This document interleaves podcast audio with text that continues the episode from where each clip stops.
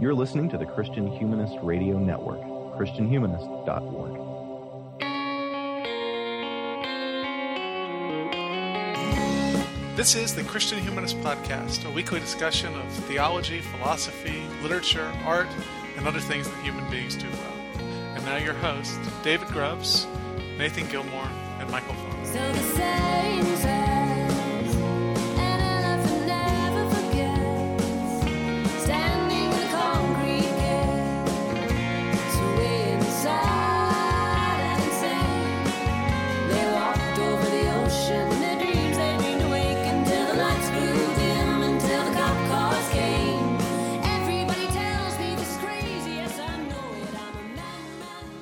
Thanks for downloading another episode of the Christian Humanist Podcast. My name is Nathan Gilmour, and I'm an associate professor of English at Emmanuel College in Franklin Springs, Georgia. I'm joined on the line today by Dr. Michial Farmer. He's an assistant professor of English at Crown College in St. Bonifacius, Minnesota. Michial, how are things? Good, Nathan. And also on the line today uh, is David Grubbs. He's an assistant professor of English at Houston Baptist University. Uh, Grubbs, are you ready to rock and roll? Ready as I'll ever be. Well, friends, today uh, we're starting a trilogy. You remember uh, last uh, spring, which, you know, in the academic world, March is last year, even though on the calendar it's not. Uh, we did a three part series on George Lindbeck, a theological giant uh, who had died earlier this year. I made a request of my friends Michial and David could we do another theological giant trilogy, but this time on James Cone, who died earlier this year. They graciously agreed. I then contacted Dr. Adam Clark. He's a professor of theology at Xavier University in Cincinnati, asking him um, which of his books uh, should we read. Uh, Dr. Clark is a scholar of uh, Dr. K- Dr. Martin Luther King and of the civil rights movement more generally. And he recommended this title, God of the Oppressed. So that's what we're going to jump into today. Um, guys, what's going on on the uh, Christian Humanist Radio Network? I think I think uh, Sectarian Review has an episode about independent bookstores.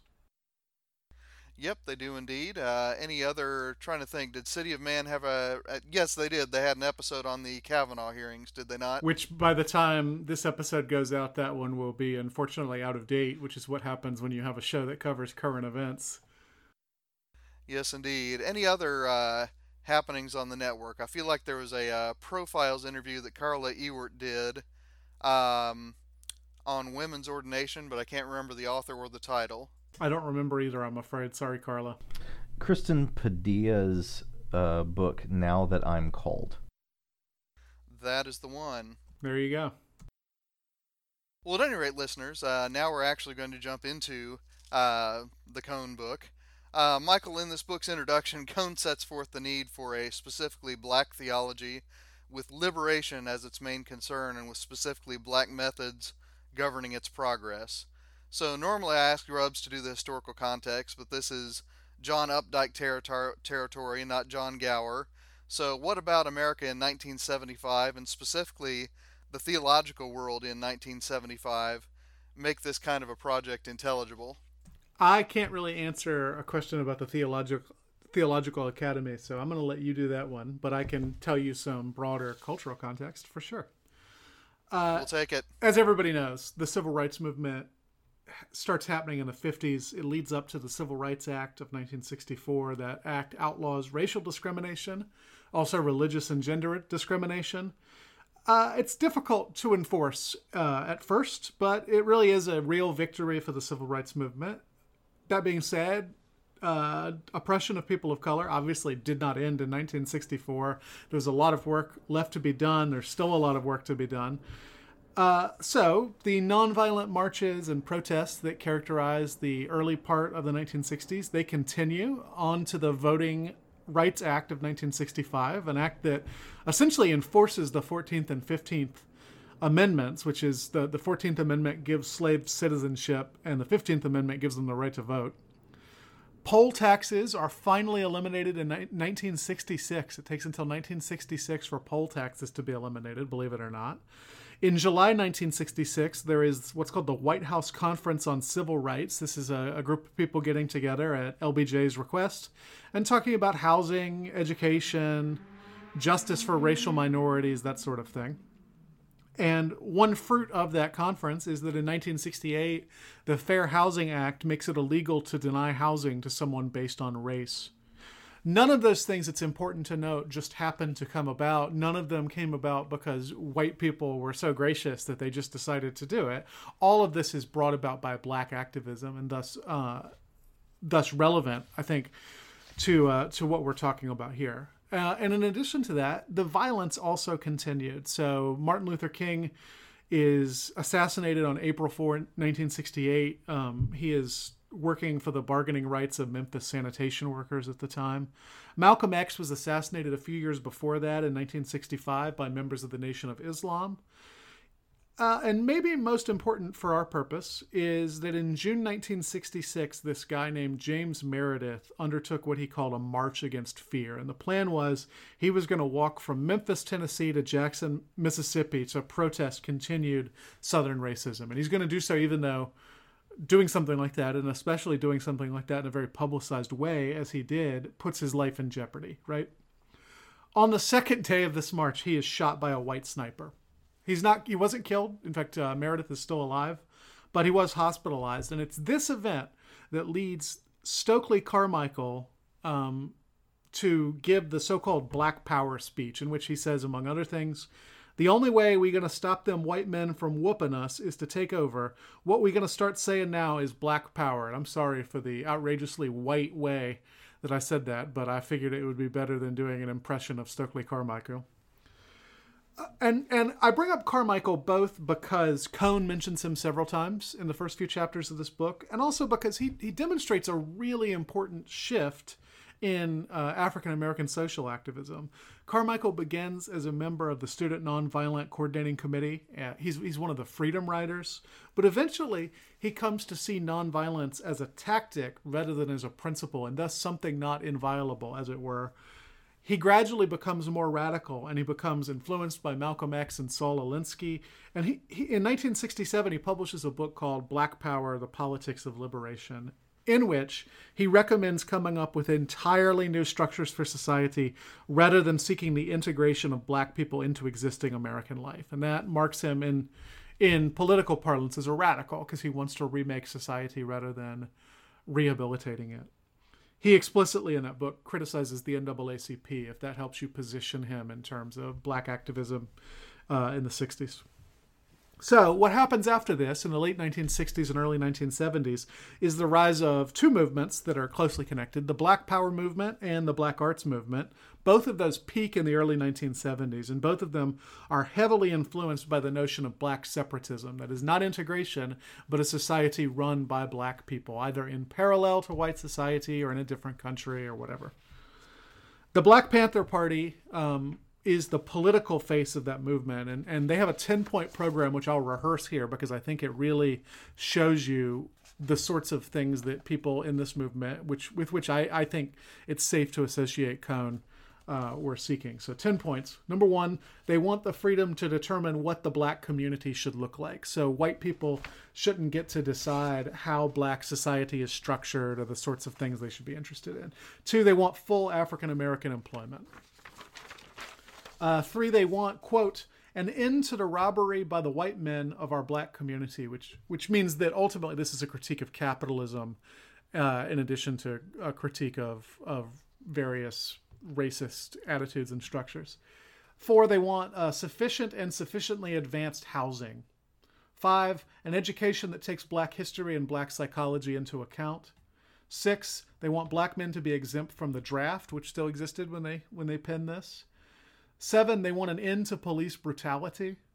Eight, they want black people released from prison and jails. And I'm not sure if they want all black people released from prison and, and jails or just particular types of offenders. But uh, nine, they want black criminal defendants to be judged by a jury of their peers, which I take to mean an all black or black majority jury. And then finally, quote, we want land, bread, housing, education, clothing, justice, and peace. That is the platform of the Black Panther Party. And it's worth pointing out they are perfectly willing to use violence in service of those goals, rather famously. The Black Arts Movement, I, I don't know that this is an entirely accurate thing to say, but I would call it the artistic arm of the Black Power movement in a lot of ways. It is set off by the assassination of Malcolm X in February 1965, and it encourages black ownership of magazines, journals, publishing houses, and, and black people to create work that centers on the black experience and the black imagination. And its most famous figure is almost certainly Amiri Baraka, who was born, born LeRoi Jones and who wrote um, some really remarkable original poetry in the uh, in the early 1970s. Does that give enough background? I feel like I talked for a long time for me. No, that's a very good background for uh, what Cone is about here. Just a, a, brief comment on the Theological Academy of the time. I mean, it is still, uh, at least in mainline seminaries, you know, the realm of sort of classical liberal theology. Uh, ChristianHumanist.org readers, if you read uh, Michial's and my series on the principles of Christian theology by uh, John Macquarrie, uh, it gives a pretty good picture of you know this universalizing, uh, you know, rooted in a, a common or in a notion of a common universal human experience. Uh, set against that is Barthianism, which is you know in its heyday, arguably there in the you know mid to mid to late 20th centuries. Uh, which insists on a very particular and a very objective, so in other words, coming from somewhere other than the individual experience source for faith. And then, you know, you got the rise uh, at Union Seminary of two just remarkable figures. Uh, one of them, James Cone, who publishes a um, a Black Theology of Liberation. I had to make sure I got those words in the right order. And then Gustavo Gutierrez, who publishes a Theology of Liberation, History, Politics, and Salvation. One in 1970 and the other in 1971. And these two books really hit the theological academy hard. Uh, it's this notion that you know any attempt to start from a universal human experience uh, is itself a form of colonialism. Uh, it's very much borrowing the notion from Karl Marx, which we'll uh, dig into at some length as we discuss this book, uh, that material conditions uh, actually form the structure upon which human experience is intelligible. Uh, and it's probably an even stronger statement than that, but that's how I tend to understand it. Uh, so when Cone writes this book in 75, there have already been uh, several years uh, in which those members of the sort of white, liberal, mainline theological establishment have critiqued him pretty heavily. And in a lot of ways, God of the Oppressed is a response to those critiques as much as it is an advancement of a new position. Now, otherwise, other other places in the theological world, of course, you have the rise of some new and you know more conservative uh, theological traditions.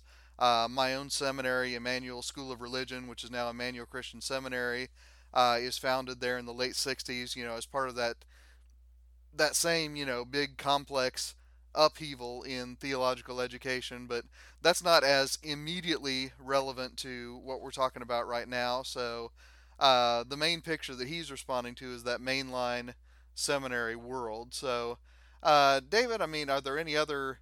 Uh, I think you know Michial just gave us uh, a David Grubbs level historical background. I mean, is there anything that David Grubbs would add to that? Nothing whatsoever. We are so far away from my wheelhouse that I can't see my wheelhouse from here.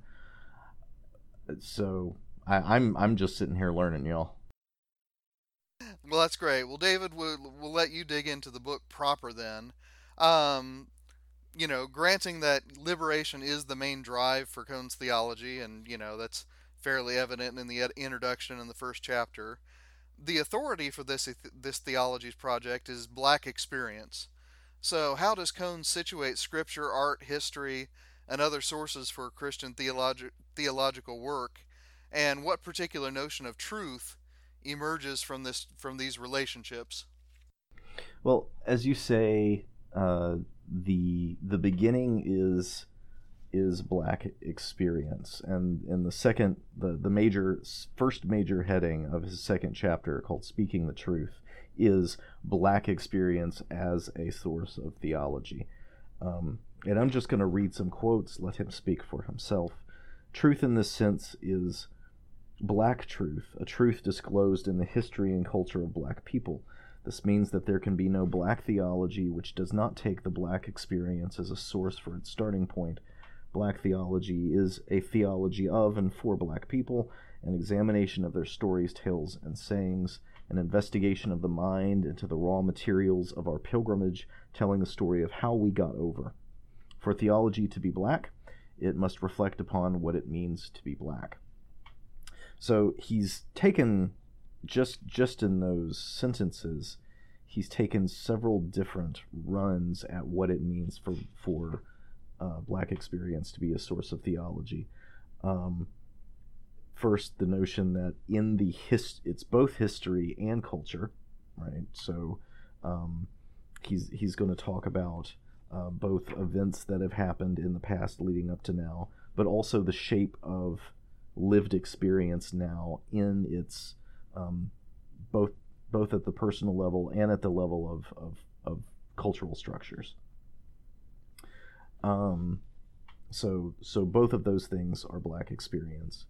Uh, he sees that there is no black theology that doesn't take not just take black experience into account, but take it as a starting point.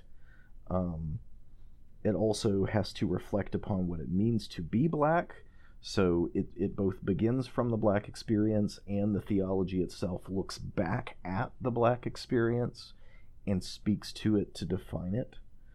Um, and then this this uh, this sentence it must uncover the structures and forms of black experience because the categories of interpretation must arise out of the thought forms of the black black experience itself. So it's a it's it's not a beginning it's not a source that sits over here separate from the thinker who consults that source and then draws it into their project. Um, this is a project for people who are in that experience, and they begin from it, and the source is um, the source is the starting point in that way. But it is also uh, the project of Black theology enables them to look back at the experience that is their starting point um, with a with a with a greater sense of clarity. So it's um, oh, I'm, I'm forgetting the term, but um, in some sense recursive or um, it, it, it sort of spirals, right? Yeah, re- reflexive. Is that what you're hunting for? Yeah, reflexive. That's what I mean. Reflexive. Uh, so that's a uh, that's a dynamic that, that that runs throughout here. It's not that uh, you begin with an understanding of what that experience is and then move from that complete understanding to do theology, um, to work with Scripture, for instance, um, but rather that you continue dynamically working working back. Um, uh, the the uh, he he talks a, a, good deal about what it's like to be uh, in church and uh, in in black uh, black churches, which is one of the um, one of the cultural structures that, that he sees as most important as a source for black theology. But it's and, and so he is he is drawing from that uh, from uh, songs, um, quotes from sermons, a great deal. Uh, however, he doesn't limit it to he doesn't limit the the black experience that is the source of theology is not just the churchly experience. Uh, it's also the day to day experience, as, and in particular the experience of being consistently, systematically mistreated and taken advantage of, um, of being consistently, well, as the title says, being consistently oppressed, um, as as a definitive trait uh, in in that experience. So the way that that uh, the way that that connects to Scripture is he says our study of uh, the importance of Scripture. Uh, this is on on page thirty one. Uh, the importance of Scripture as a witness to Jesus Christ doesn't mean that black theology can therefore ignore the tr- tradition of Western Christianity, but that our study of the tradition must be done in light of the word disclosed in Scripture as interpreted by black people. So, um, a lot of the ways that I'm going to approach Scripture in being informed by uh, the tradition that I would uh, I, that I would that I would consult. Um, there's uh, the way Cone presents it is not that the, the tradition that that I would consult is is is unimportant. That's still important. It's still there. Um, but that's that's this third thing that is approached after the uh, the creation after the, the the creation of black theology through flowing out of the black experience in dialogue with scripture. So scripture is something that is separate from that other tradition that that um, there. So in that source. Uh, the other big quote that's important here is on page 33. Black experience is a, is a source of truth, but is not the truth itself. Jesus Christ is the truth, and thus stands in judgment over all statements about truth. Um, A very Barthian thing to say, it must be said. he says a lot of Barthian things. Um, uh, what was the uh, the quote just a a few pages uh, just a few pages before that when he talks about uh, the black preacher um, making a sharp distinction between the words of the text and the word disclosed in the text. Yeah, that's that's pretty orthodox Barthianism. Right. But he was trained as a Barthian, wasn't he, Nathan? Yeah, his dissertation, in fact, was on Karl Barth. So I, I, I mean, I hope nobody's taking that as any kind of criticism, or I'm just I'm just drawing a connection. That's all. Well, I, I think it's a really important connection, though, uh, because he, one of the moves that he makes is to say, yes, the experience that um, the black theologian brings uh, by virtue uh, by virtue of being black to the job of theology, yes, it is different from Scripture. And as a source of truth, it is not identical with the truth itself or the truth himself in this case. Uh, however, there is no truth, he says, there is no truth in Jesus Christ independent of the oppressed of the land, their history and their culture. And so he makes this move to say, yes, there's a distinction between between the black experience, a logical distinction between experience and the truth, Christ, uh, the ultimate truth, Christ, and Scripture as witness to truth. But there's something specifically about the black experience that uh, that aligns with those other sources in a way that he he argues, uh, I think, quite explicitly that other experiences don't.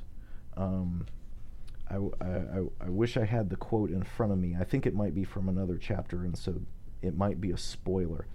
But he says uh, he says something about uh, the black experience having a kind of um, uh, a, a kind of alignment with with what is axiomatic in Scripture. Um, so that they, they are not identical, but there's something about this experience that specially aligns you um, to reading Scripture and detecting Jesus, who is the truth, um, in that Scripture, seeing the Word behind the words. Um, this experience enables you to do that better, he claims.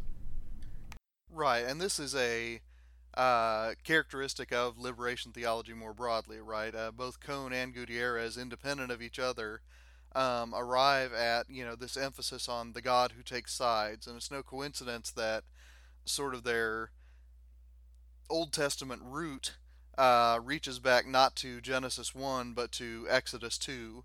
Uh, this is a God who hears and remembers the calls of those who are oppressed.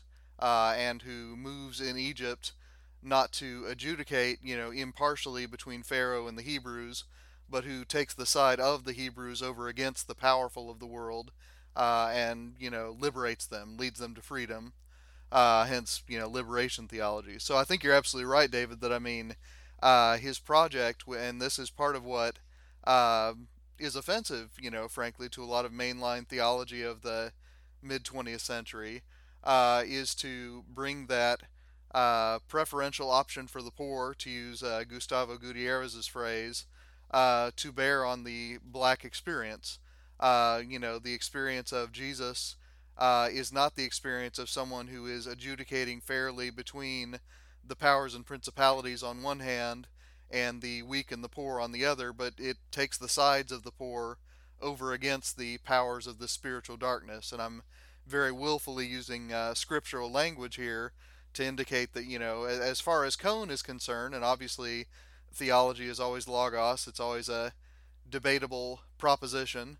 Uh, but within liberation theology, you know, that is simply the character of Scripture uh, that Christ comes not to give the powers and principalities a fair hearing, but to dethrone them because they have become oppressive.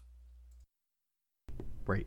And, and so it's not that black culture, qua black culture, has a special visionary power. It's that black culture is shaped by the experience of being persistently oppressed, and that experience of being persistently oppressed is what allows you to uh, to see the gospel more clearly. Is that is that accurate? Not not that there's no difference between black culture and say Latin American culture or I mean pick another pick another oppressed group. They they all have different flavors, but the the visionary power of black theology comes from black culture being a culture of the oppressed. Yeah, that's about right.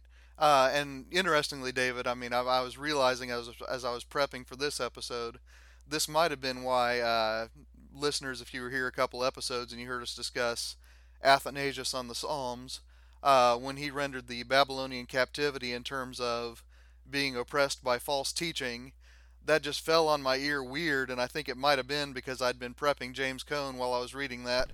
Oh yeah, that makes a lot of sense. Well, Michial, uh, as a corollary to you know this emphasis on uh, black experience, heresy takes on a very particular character in James Cone's thought. So, since you and I have uh, sparred over heresy before, uh, how does Cone's notion of heresy relate to his larger theological project? Well, he uses a definition of heresy that you have expressed before, which is to say that something is heretical if it keeps the church from being the church. And that definition assumes that you know what the church is. You have to have a pretty good essential notion of the church in order to say this is heretical because it, it, would make the church not the church. And in fact, Cone does know what the church is. Um, he says that, quote, any theologian who fails to place the question of oppression and liberation at the center of his or her work has ignored the essence of the gospel. So, the essence of the gospel is about oppression and liberation, which means the essence of the church is about oppression and liberation, which means if you have some piece of theology that is keeping the church from its business of liberating the oppressed, you've become a heretic. So, later he says, this is page 35. Any interpretation of the gospel in any historical period that fails to see Jesus as the liberator of the oppressed is heretical. Any view of the gospel that fails to understand the church as that community whose work and consciousness are defined by the community of the oppressed is not Christian and thus heretical. There's a lot to talk about in uh, in those two excerpts. First of all, the liberation he's talking about is presumably political liberation before all other things. So we're not talking, as far as I can tell, about some sort of spiritual liberation from the sins of gluttony or lust or pride. And and I'm sure that now that I've said that, I'm sure that Cone would say that I'm making a false distinction between political and spiritual liberation. Um, yeah, I was I was going to go there if you didn't, Michial. And he'd probably be right, right? Because if if if I'm an oppressor, uh, which in some ways I, I, probably am, if I'm an oppressor and I'm freed of the spiritual uh, the spiritual sin of pride, that is also freeing the people whom I am oppressing. Because so the the liberation goes both ways, but we need to focus on the the people who are openly politically oppressed. Second, he pos- he places that political liberation as the essence of the gospel. So it's not just something that has to be reckoned with by all theologies, which I that is a um, that is a more moderate vision of this that every every account of the gospel needs to have some place for political liberation it, it goes beyond that it's saying this is the most important thing and so i think you would have to say that in some sense the apostles creed would thus be more or less heretical unless you somehow reinterpreted it to be about political liberation but on the face of it that's not what it's about so uh, not only is this necessary. It is the central thing. There is no way to talk about theology without talking about political liberation. Do you think I have that right, Nathan? Yeah, I think uh, yeah the the second formulation I think is probably closer to Cone's than the first was. And then finally, the oppressed have to be allowed to decide what the church should be. Uh, I, I, I don't know what I think about that. It de- depends on what the church being um, defined by the community of the oppressed means. That's what that's his phrase, defined by the community of the oppressed. Is it that they make the definition, or is it defined with reference to their needs? I would think that that if it were the the former, it would make it very difficult to have any kind of non-political moral standards for the church.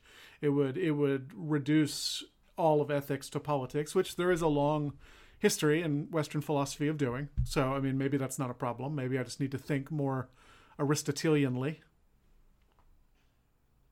The other problem I have is that he says that theology is more or less only subjective speech about God that tells us more about the person talking theologically than it tells us about God.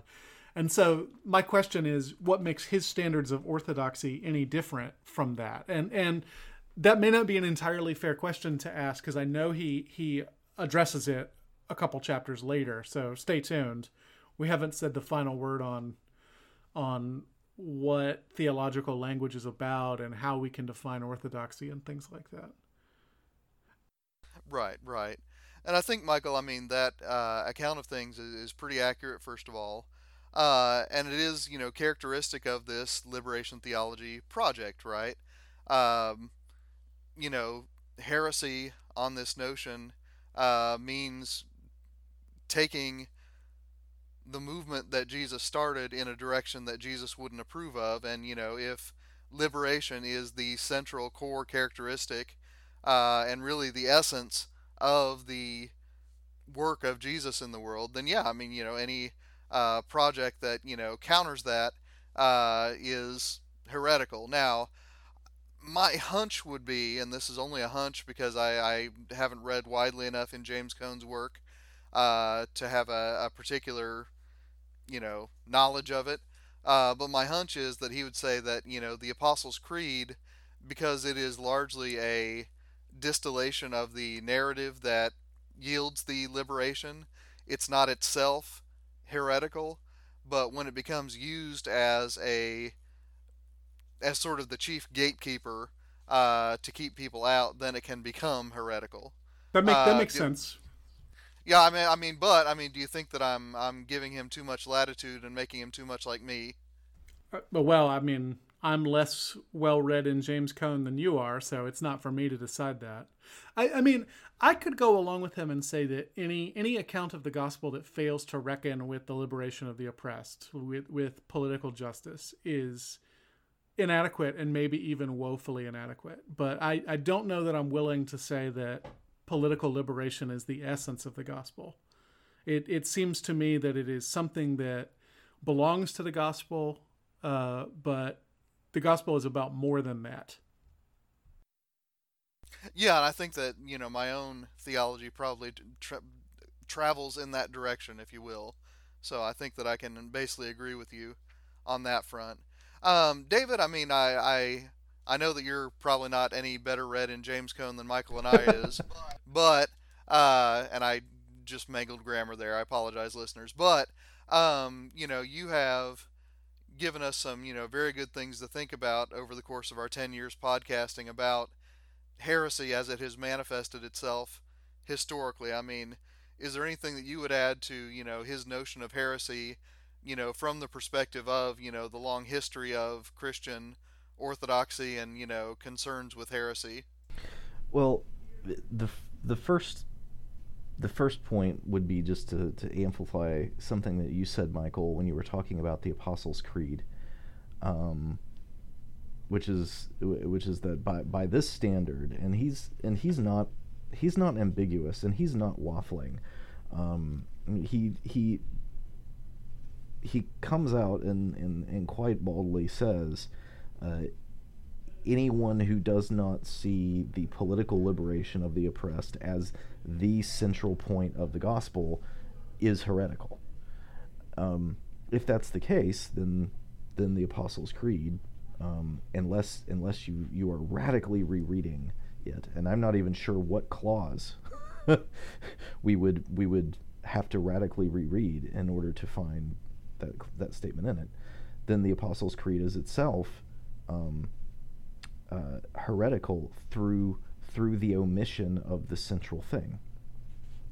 And and I would say that if if you reflect on uh, the the history of the church that I know, the history of the church that I have access to, um, either James Cone is right, and pretty much all of the church history I know is the history of heretics, or James Cone is overstating it and maybe in somewhere in some other place he he dials back the rhetoric because he's not writing in in a moment of quite so pointed contention.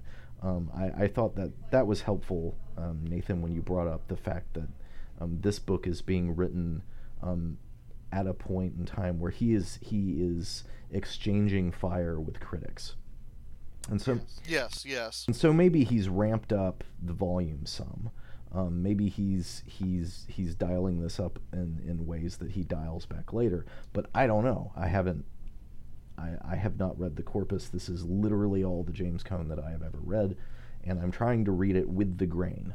All right, I'm trying to I'm trying to understand him his own terms before I start, you know, picking it up and throwing things. Um, but reading it with the grain, it it does seem as if most of church history that I know falls athwart his standard, and um, as as I understand it, orthodoxy has um, not just to do with um, reading scripture rightly, but also with looking at the wisdom of the gener- of past generations, and um, making a new thing central or making a new thing essential is uh, is always a, a dicey thing um, in that in that view of orthodoxy as a kind of long conversation, um, long contention over the centuries. Uh, the other point that I would make is that if you look at the history again, the history of the church that I have access to, it actually seems to be a long retreat from the use of political force in order to impose the ethical will of the church on the society. Um, not ramping it up, but ramping it down. Um, you know, we have uh, in the fourth century, we have the conversion of Constantine and the Roman emperors on the side of the church. We have the uh, the, the church uh, attempting to exercise control even over the kingdoms of, of Europe in, in uh, the Middle Ages and asserting political power, um, asserting uh, the, the, the, the, the right to uh, impose the, uh, to, to, or, to organize society according to the church's ethical will. Um, but then in in the Enlightenment and in the modern era, the church actually backs off of that to the point where in you know the within this year uh, the Pope declares uh, capital punishment itself the most uh, the most individual show of force um, in in a person's life as as off limits. Um, so it's uh, I mean to me it seems almost as if the church has has retreated from uh, that uh, the notion of direct action for social change over the over, over the course of history. I don't know about that. I mean, there's a there's definitely an ebb and flow to it, and there's there's times when the church is more involved and less involved. But I, I think it's difficult to look at 2018 and say, well, yeah, the church the church has backed off from political power. I, I just I don't see a whole lot of evidence for that. But I, I do see what you mean in, in the sense that the Catholic Church is is saying is is withdrawing a little bit right now. Although at the same time, you've got Pope Francis writing encyclicals urging nations to do particular things about climate change. So I- Yeah. the, the history of the church's political engagement is is not going to be easily charted. No, no, I, I, I can, I, I completely agree with that. But the we we don't have our gangs of monks roaming the streets of of of of Alexandria, pulling down temples at the behest of bishops. Um, you know, there there there are exer- direct exercises of uh, aggressive force that we that that we don't see um, the church using um, systematically in a sustained and kind of uh, sanctioned way uh, that that was apparent in early centuries. I I, I, I, I- don't know if may, maybe maybe I need to review my church history and maybe even especially my contemporary church history. S- Among the things that I don't know a lot about is the role of the Catholic Church in um, the revolutionary settings of Central and South America. I don't. Yeah, I don't know much either. Um, I, I know that there's got to be some kind of relationship of the church to similar kinds of um, liberation and independence movements in sub Saharan Africa over the course of the 20th century. I don't know what those are. Um, so, yeah, that's a. a I want to return to your other point, if you don't mind, about the, the early church, because I, I agree with you that if, if we have a vision of Christianity that says, well, the first 300 years got the whole thing wrong, I, I that, you know, that, that smells like something to me. But I do think you could look at the early church and say, I'm, I'm looking up his, his phraseology here, that the, uh, the church should be, quote, defined by the community of the oppressed. Well, that's definitely true in the first century or two of the church, right? I mean, the, the the members of the church are themselves the oppressed, and so you could say you could say that they're definitely defining what the church should look like on the basis of that oppression. What you don't see a lot of from my from my reading of church history in those early centuries is political solutions to those that, that oppression. The, the sort of liberation they're talking about tends to come through more suffering. It, it, it tends to be a, a, a liberation in the afterlife, a, a liberation of martyrdom. Right. And and so I, I think maybe if we expanded what he's saying beyond political liberation, which I, there might be reason to do, because he never explicitly says, well, we're only talking about political liberation here. At that point, I think you probably could look at the, the first few centuries and say, well, yeah, it is it is about liberating the oppressed, and everybody essentially who is a Christian in the first 200 years of the church is oppressed. I mean, in, in a in a really serious way.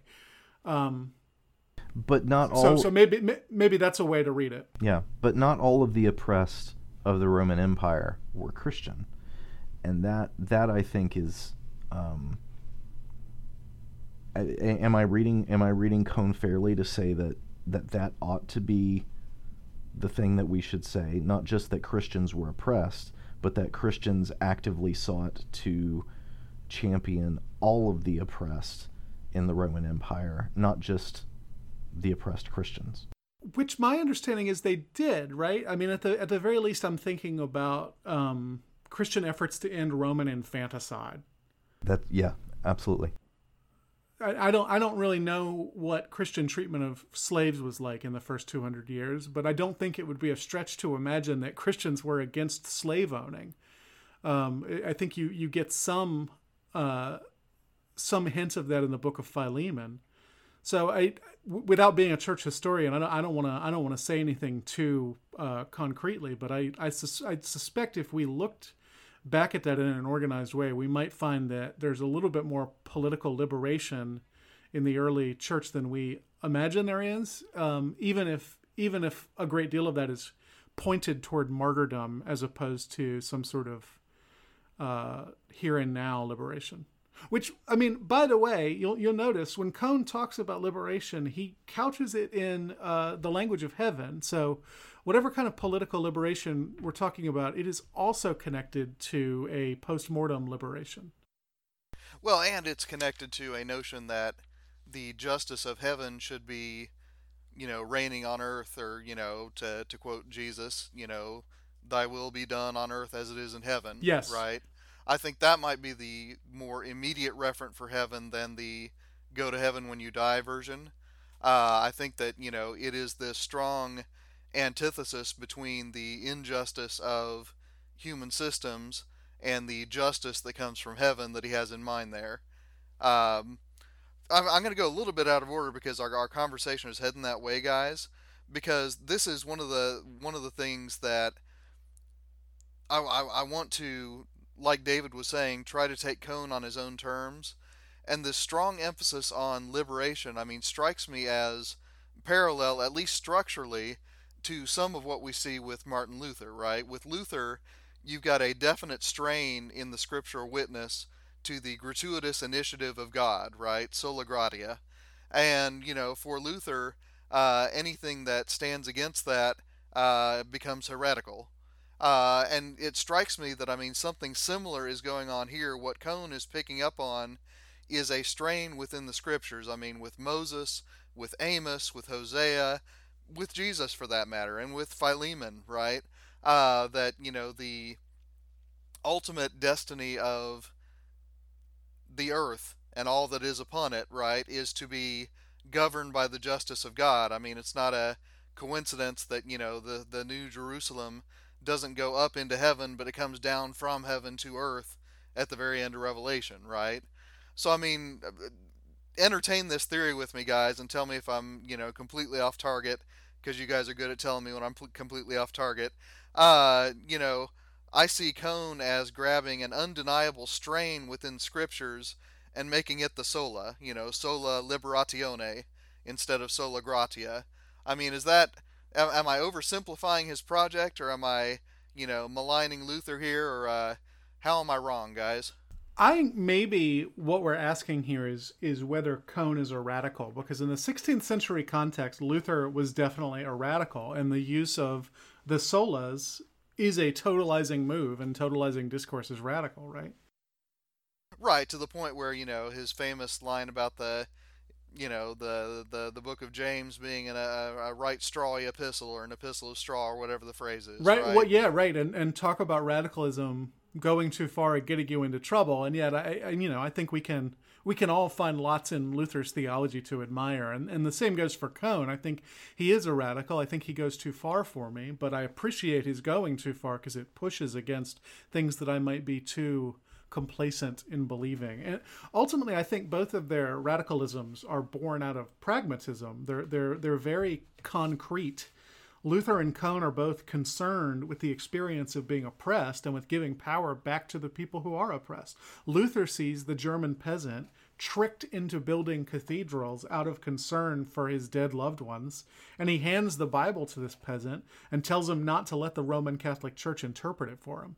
And that has a lot of consequences that I don't think Luther would have foreseen, but I think the the the initial impulse that comes out of is is a is a really really good one.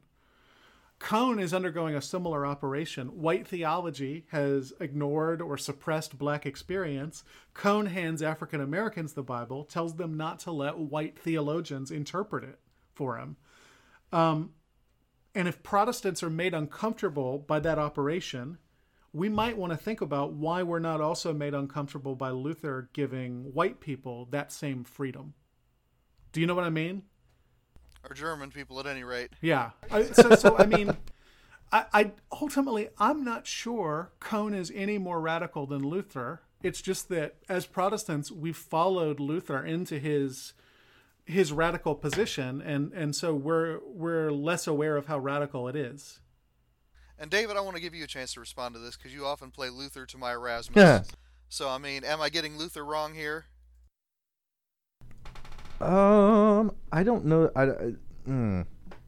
I, I see. I see the way that your that that your comparison is working, and I, I think it holds together um, in in the sense that uh, Cone believes that he has read uh, in in his reading of Scripture, he has seen this strong through line that's so fundamental to reading the Bible rightly that if you compromise it, you compromise the ability to read the Bible rightly, um, and that that um, corresponds to uh, the sola the sola gratia principle, um, uh, the sola Christus principle, Christ alone, uh, the sola fide principle.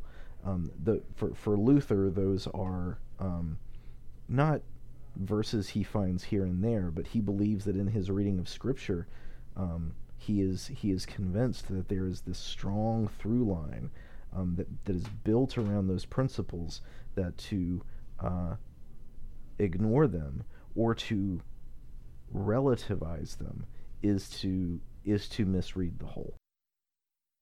And not even relativize them, even to set them in the presence of anything that detracts from them even one iota, right? Yeah. I mean, that's the that that's really the radical moment in on the bondage of the will, right? If if you know the human effort does, you know, and I, I can't remember Luther's phrase. It's so wonderful, uh, even if it gives me the heebie-jeebies.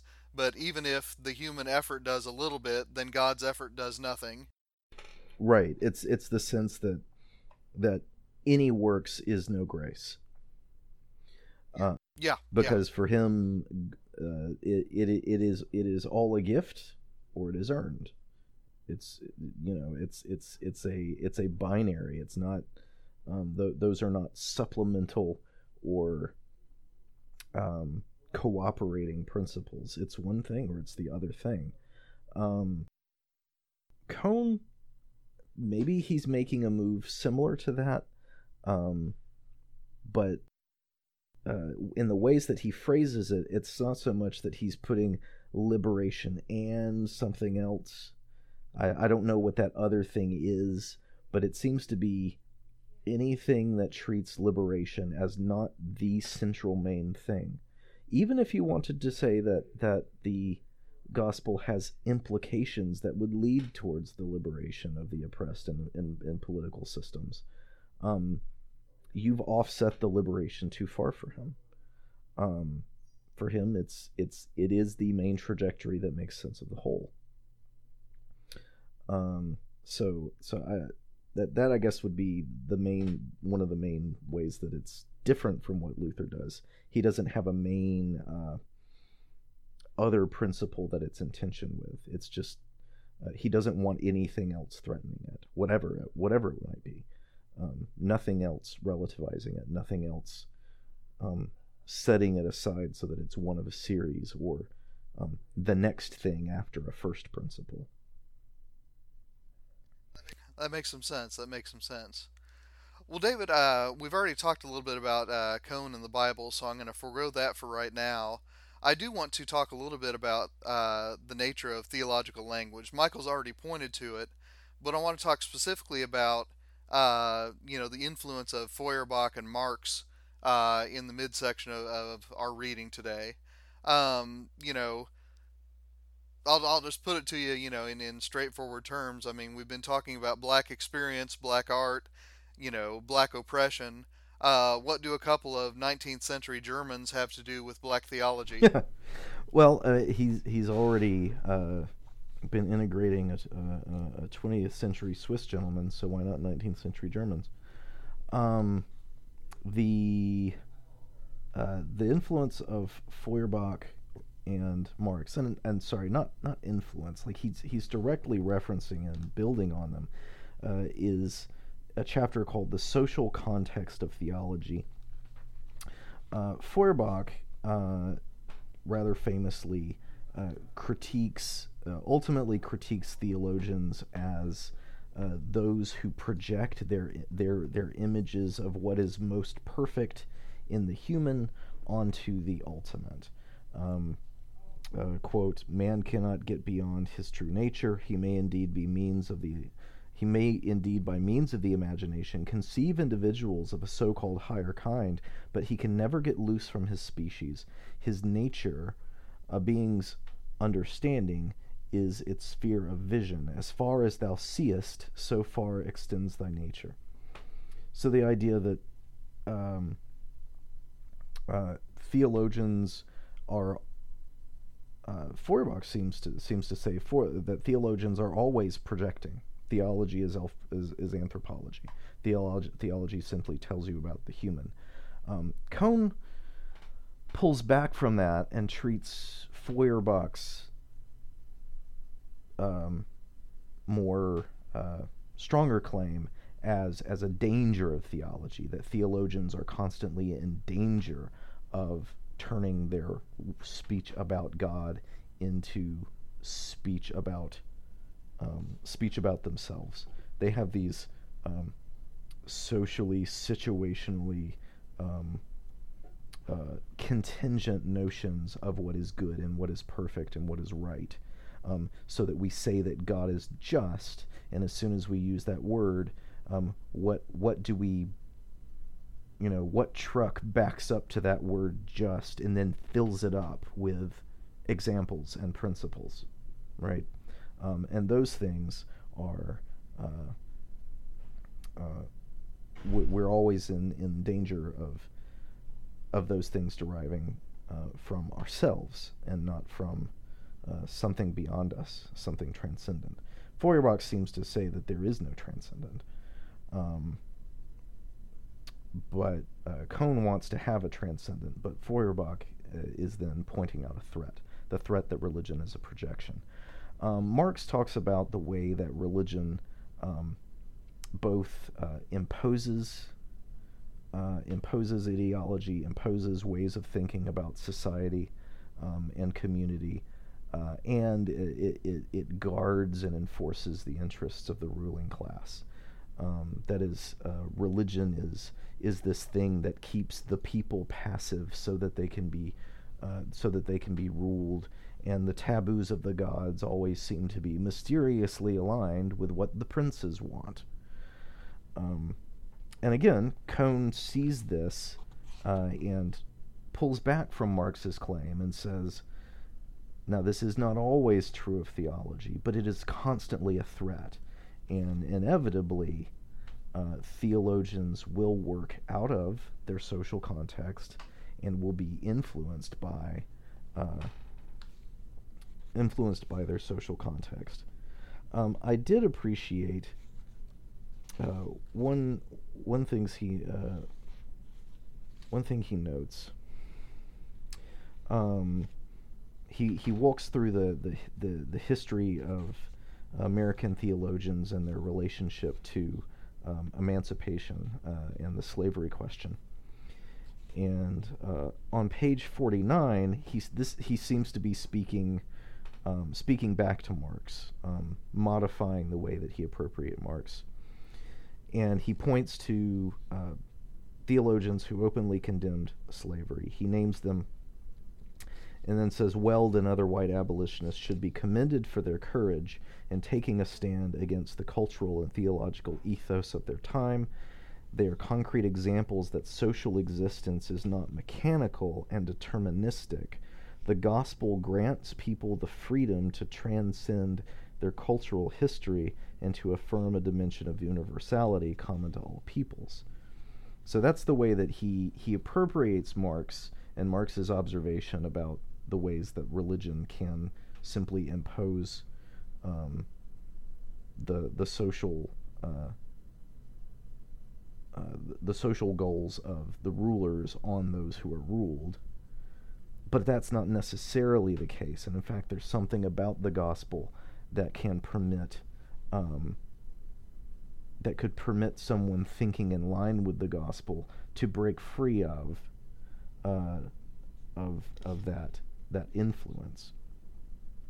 Um, the best comparison uh, that that I could think of uh, at at that point is he he's uh, he drawing on Marx um, treats the social context as having a similar kind of um, nigh deterministic power uh, to the way uh, the Middle Ages thought about astrology.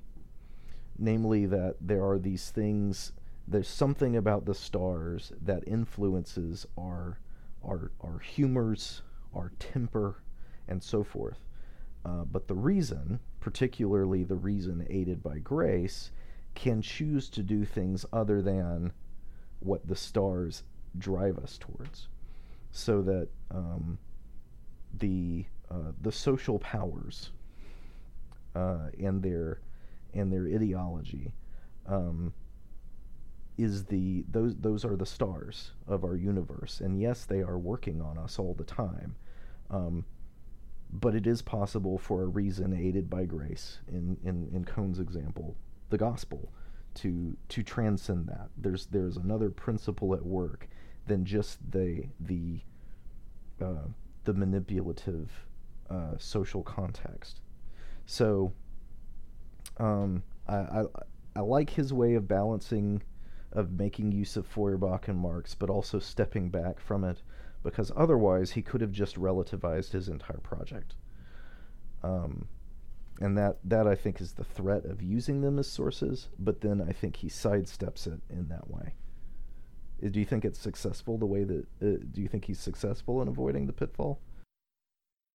I mean, I think so, just from the frame of my own experience. I mean, one thing that I'm sure I will return to as we discuss this for two more episodes uh, is that my own theological training uh, as an undergrad and as a seminarian is so thoroughly influenced by liberationist movements. You know, I, I was in seminary from 1999 to 2002, and before that, I was an undergrad from 95 to 99. So, this book and the liberation movement more generally had already had a generation to influence the way that you know theology gets taught, right? So, uh, the notion that uh, that liberation always has a political element, and you'll note it's not as radical as as Cone's vision by any means, but you know the the insistence that the political is one facet of what it means for God to unleash freedom on the world has always been part of my education. So it, it's interesting that you know in some ways the white religion that he talks about in this book is unrecognizable to me if you're looking at my seminary training, even if I do, you know, sometimes spot it in, you know, very individualistic accounts of piety that I, I encounter elsewhere. I, I, know that's not a direct uh, answer to your question, David, but I mean, th- I think it's interesting that, um, again, you know, this book in 1975 is is not breaking new ground so much as it is, you know, defending the new ground that was broken five years prior but then 20 years later and you know now sitting here you know 40 years after this book you know is is on the shelves uh, it's it's become a part of the atmosphere. It's become a part of theological education i think. Um, Michial I'm, I'm rambling. I mean is there anything intelligent to say about this well, the, the, the piece of Marx about religion being the opiate of the masses, I think to understand why that's not necessarily the case is to understand what he's saying about the church needs to be defined by the oppressed. So 19th century white slave masters tell their slaves, you know, if you if you just bear it out now, everything will be made right in heaven. That is the opiate of the masses. That's exactly what Marx is talking about. The otherworldly fixations of the early church it's not coming from the ruling class. It's coming from within the community of the oppressed, and so it's liberatory. I I, I think Cone he doesn't say that directly, as far as I can tell, but I think what he says here as a whole functions as a really nice rejoinder to that chestnut from Marx. Mm-hmm. And I and more recently, I mean, I'm I'm reminded of the ways that uh, Tripp Fuller over at Homebrew Christianity has in a lot of ways reappropriated the language of resurrection uh, precisely to insist upon God's justice, right? Because uh, Tripp is undeniably an activist when it comes to uh, politics and theology, but he still insists on resurrection because he says that for God to leave behind all those who have died because of the oppression of the unjust and tell them, well, sorry, you just came at the wrong moment uh, would be to render God unjust, so therefore resurrection becomes a necessity for God's justice. So again, I mean, I, I think that you know Tripp Fuller, you know, who's um, a voice who's very active right now, is sort of incorporating what Michial just narrated, a, a concern for the oppressed, that marshals resurrection precisely as part of that political theology. I like it. Well, Michial, I, I want to wrap things up. And today's section of the book, of course, we're going to do two more episodes on this book, listeners. But today's section of the book ends with four principles of theology that Cone sets forth as indispensable for theology today. Michial, what are those principles, and to what extent do they point towards the unity, liberty, and charity that our friends over at the Christ- Christian Feminist podcast remind us to pursue? So, so the four principles: uh, one, all Christian theology is political and social. Two, theology has to be prophetic, which means that it's not content to repeat the missives of an earlier era, including even the biblical era. Uh, three, theology can't ignore tradition either. And four, theology is always, quote, a word about the liberation of the oppressed and humiliated.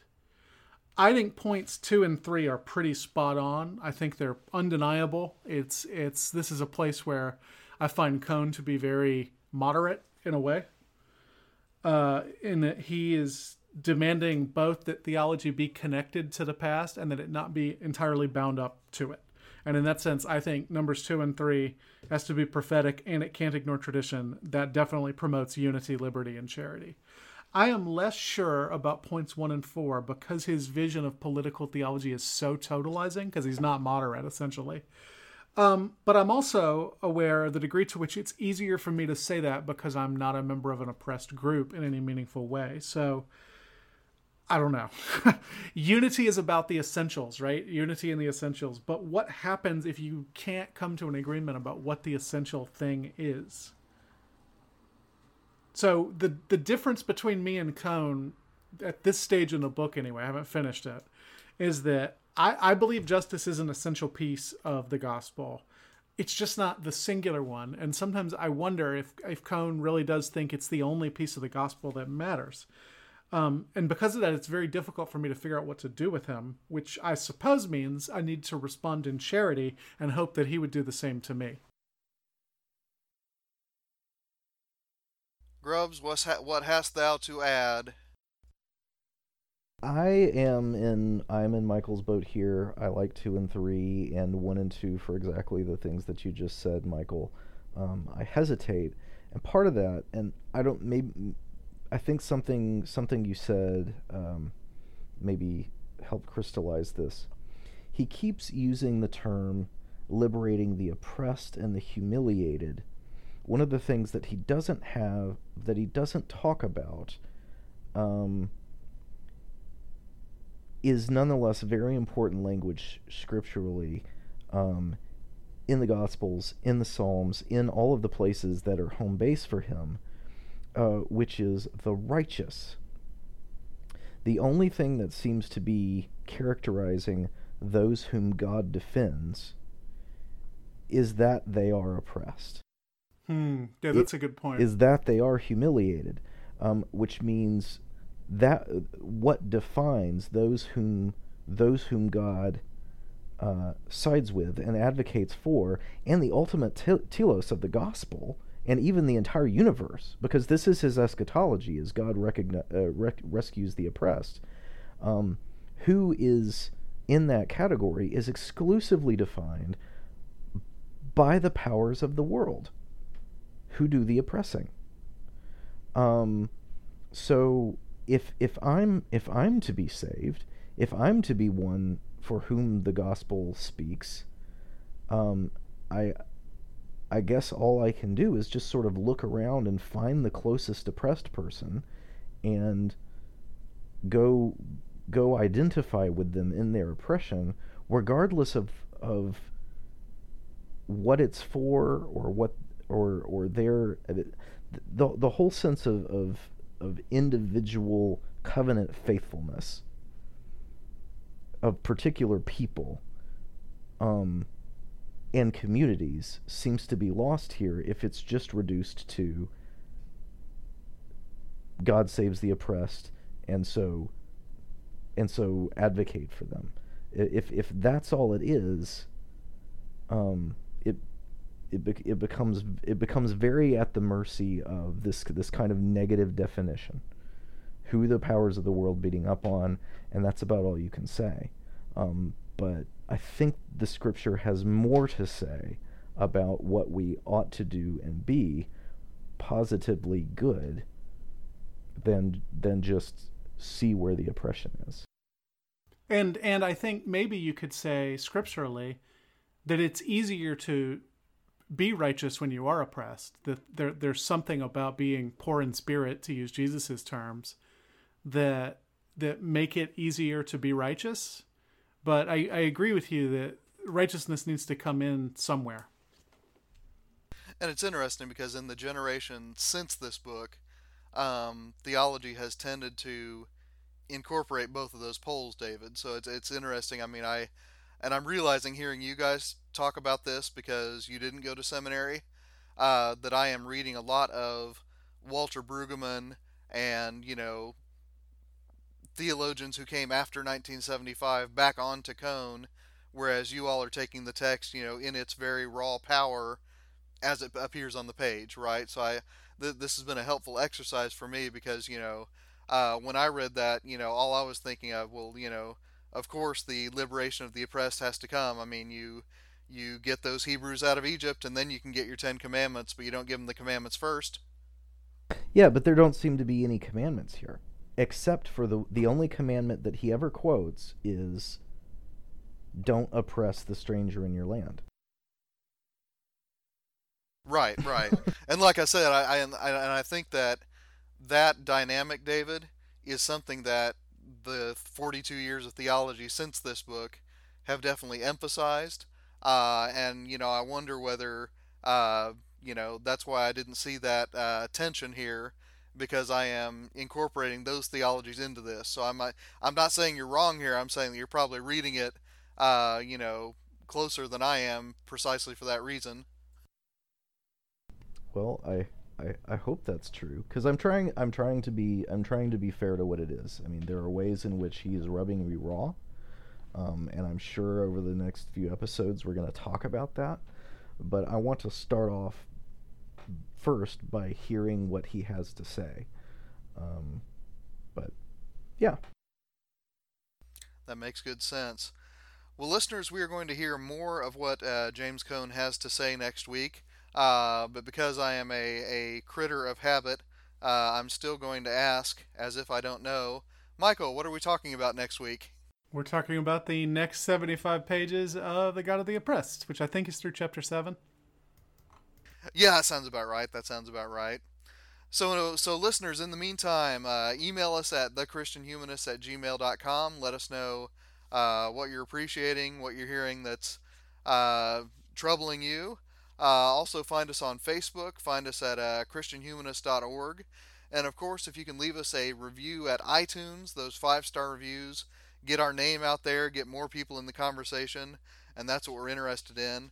I should add, and I always forget to do this, also tell people about our show. If you know someone who would be interested in uh, people who are, you know, not trained in liberation theology in any targeted way, trying to dig into this nonetheless, you know, let them know about this episode. If you know of other episodes of ours that they might find interesting, word of mouth is a great way to spread the word.